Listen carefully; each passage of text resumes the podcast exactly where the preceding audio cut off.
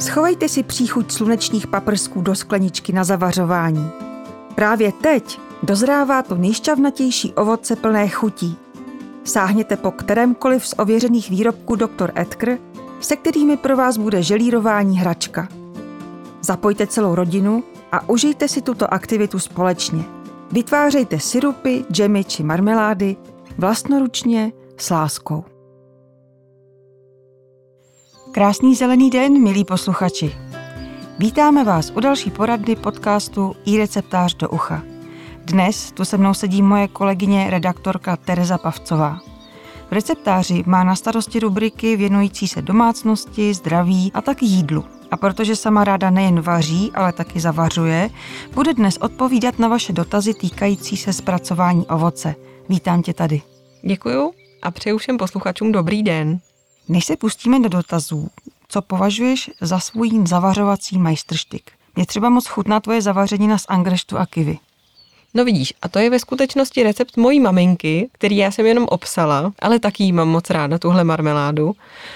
A v podstatě za svůj majstrštyk považuju každou marmeládu, která se podaří, která se neskazí ta várka a která chutná mým dětem. A v posledních letech, protože máme velký sad jablečný a hodně často musíme jablka zpracovat, tak vím, že úplná jistota je věc, které doma říkáme jablečná Nutella. A jsou to jablka rozvařená buď s čokoládou nebo s kakaem, jak to zrovna na chalupě vyjde, a s trochou cukru a občas tam přidávám třeba koření, jako je kardamom, které máme všichni doma moc rádi. Na začátek bychom si měli říct, jaký je rozdíl mezi marmeládou, zavařeninou a džemem a jestli ta označení vlastně používáme správně. Naprosté většině případů je vlastně správně nepoužíváme. Marmeláda je totiž klasická britská citrusová a i podle směrnic Evropské unie se jako marmeláda dnes může označovat jenom to, co obsahuje alespoň 1/5 citrusů. Všechny ostatní marmelády, kterým my tak běžně říkáme, se proto dnes označují třeba jako ovocné pomazánky nebo mají další zvláštní názvy. A pokud to vezmeme naší českou kuchařskou terminologií, tak je to ještě trochu složitější, protože džem je vlastně ovocná zavařenina, která obsahuje kousky, kdežto marmeláda je hladká a vyrábí se z propasírovaného nebo rozvařeného ovoce nebo i jen z ovocné šťávy. A teď je čas na dotazy našich čtenářů. Paní Lída Osová z Prahy by chtěla vědět, jestli nevadí, když je ovoce na zavařeninu trochu potlučené. V podstatě záleží na tom, čemu říkáme potlučené. Když je to ovoce, které opravdu popadalo, třeba zrovna ty jablka, popadají ze stromů, maličko se natlučou, je tam nějaký malý jenom otlak, tak to určitě nevadí, byť je lepší tu část okrojit, protože by teoreticky se mohla dříve zkazit té marmeládě a ta marmeláda by nám potom mohla splesnivět. Ale určitě je důležité hlídat si, aby to byl opravdu otlak nebo otlučení a ne plíseň na tom jablku nebo nějaký jiný problém. Vždycky je lepší tahle ta místa alespoň vykrojit. Je možné při výrobě džemu nějak omezit množství cukru? Ano, můžeme použít želírovací cukry, které mají poměr 2:1 nebo dokonce 3:1, kde není klasický poměr na kilo ovoce, kilo cukru, ale na kilo cukru použijeme 2 nebo 3 kila ovoce. A pak je tu ještě želírovací cukr se stéví, který má o 38% méně kalorií ve finálním výrobku. Je to v poměru 700 gramů ovoce a jeden sáček tohohle speciálního želírovacího cukru, který má 250 gramů.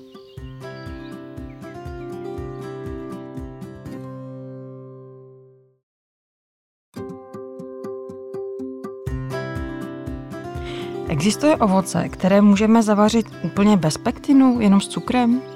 Určitě. Jsou určité druhy ovoce, které obsahují hodně pektinu.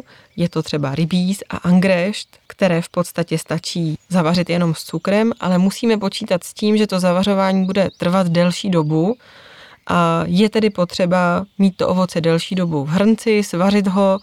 Případně se dá ten postup trošku obejít, pokud nemáme rádi tak rozvařené ovoce, tím, že část toho ovoce odšťavníme nebo necháme jenom pustit šťávu, začneme svařovat ty samotné šlupky a potom to celé ještě jednou smícháme a znovu převaříme, protože z těch šlupek a zrníček se právě uvolňuje pektin.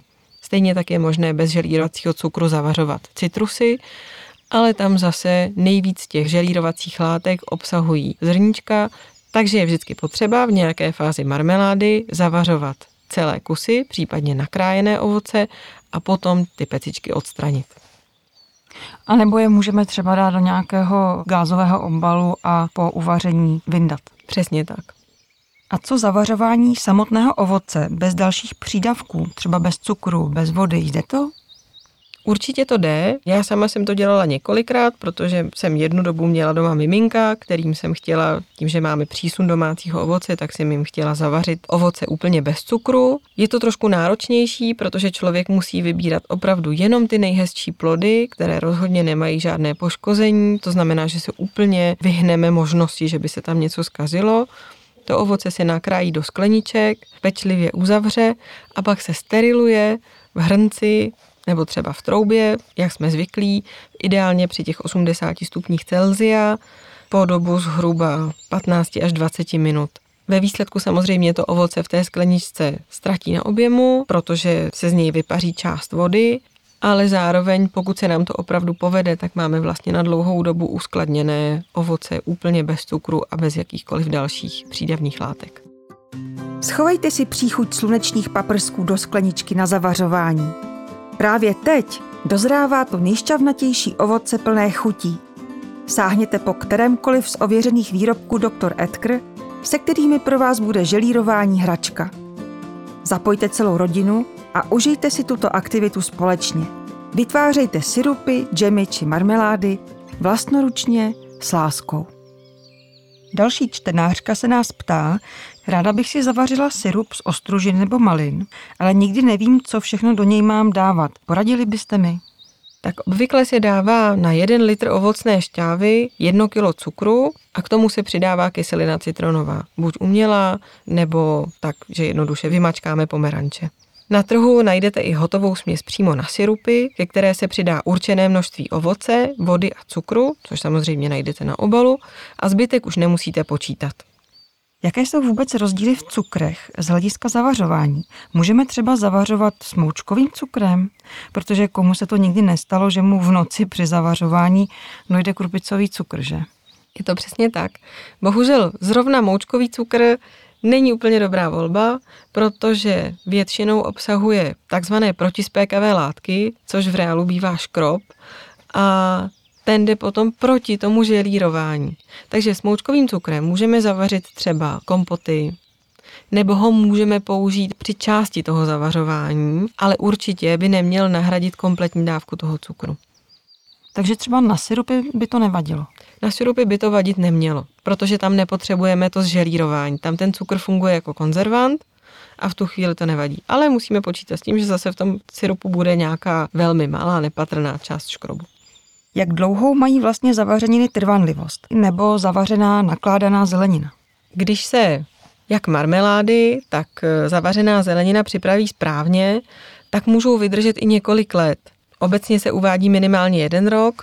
Důležité je, abychom to opravdu udělali správně. A je těžké to poznat. Pokud zavařujeme cokoliv, v čem je tekutina, to znamená, že tam je nakládaná zelenina nebo kompot například, a je to sklenička, kterou jsme právě dali do hrnce nebo do trouby a nějakou dobu zavařovali vlastně ve vodní lázni, tak je dobré je po dovaření postavit na 5 minut na víčko a zkontrolovat, jestli neuniká žádná tekutina. Pokud by se tohle stalo, tak ten obsah není jak zkažený, můžeme ho dál používat, ale nemá to dlouhé datum spotřeby, je potřeba ho uskladnit v lednici.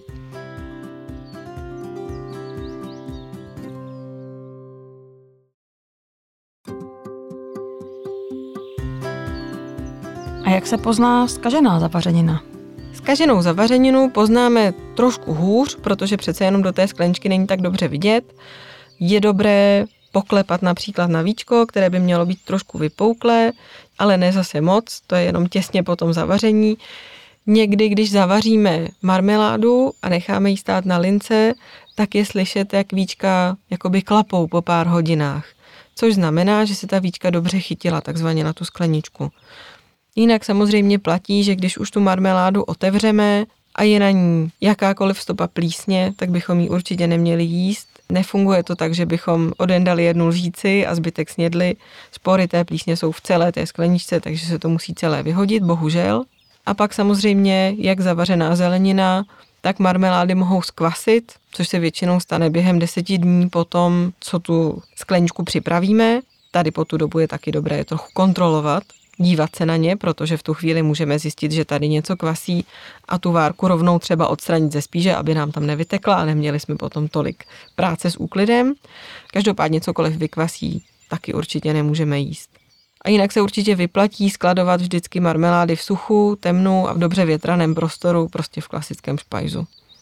A třeba ne v úplně vlhkém sklepě, protože to už se mi taky stalo, že vlastně ty skleničky byly úplně obalené plísní, která sice se nedostala dovnitř, ale už jsem se bála to otevřít, protože ta by tam hned naskákala. Určitě, je to přesně tak. I když teoreticky by se asi dalo, pokud víme, že to třeba bylo za krátkou dobu, tak by se asi ty skleničky daly vzít a namočit třeba přes nos do octa, pečlivě vydrbat a pokud by potom při otvírání klaply, tak asi by se daly použít. Určitě. A nebo, což jsme zvolili my, bylo, že jsme ty skleničky celý zabalili do tašky. Jak můžu spolehlivě předejít tomu, aby se sirup zkazil? Asi úplně nejistější metoda je sirup zkrátka zavařit po tom, co ho připravíme. To znamená nalahvovat ho, dát ho do hrnce nebo do trouby a tam ty skleničky zavařit. Samozřejmě můžeme mít sirup, kterého to nechceme dělat, protože nechceme, aby prošel i tím mírným varem, ať už to je proto, že se bojíme, že by změnil chuť, anebo by se nám nelíbila barva, případně bychom přišli o nějaké vitamíny u sirupu, který vyrábíme za studena. A v tom případě je nejistější buď ho skladovat v lednici, anebo ho třeba rozlít do tvořítek na led a ty jednotlivé kostičky zamrazit a potom ho být vlastně připravený jako takové ledové ochucovadlo do vody. Čas pro naši poradnu už vypršel. Za odpovědi a rady děkuji Tereze Pavcové, která byla dnešním hostem podcastu iReceptář do ucha. Nashledanou. Pokud byste potřebovali poradit nejen s vařením, ale i s péčí o zahradu, pošlete nám dotaz na adresu poradna@ireceptac.cz a my vám na něj v některé z příštích poraden odpovíme. Tímto se s vámi loučím a ať vám to roste. Schovejte si příchuť slunečních paprsků do skleničky na zavařování. Právě teď dozrává to nejšťavnatější ovoce plné chutí. Sáhněte po kterémkoliv z ověřených výrobků Dr. Oetker, se kterými pro vás bude želírování hračka. Zapojte celou rodinu a užijte si tuto aktivitu společně. Vytvářejte sirupy, džemy či marmelády vlastnoručně s láskou.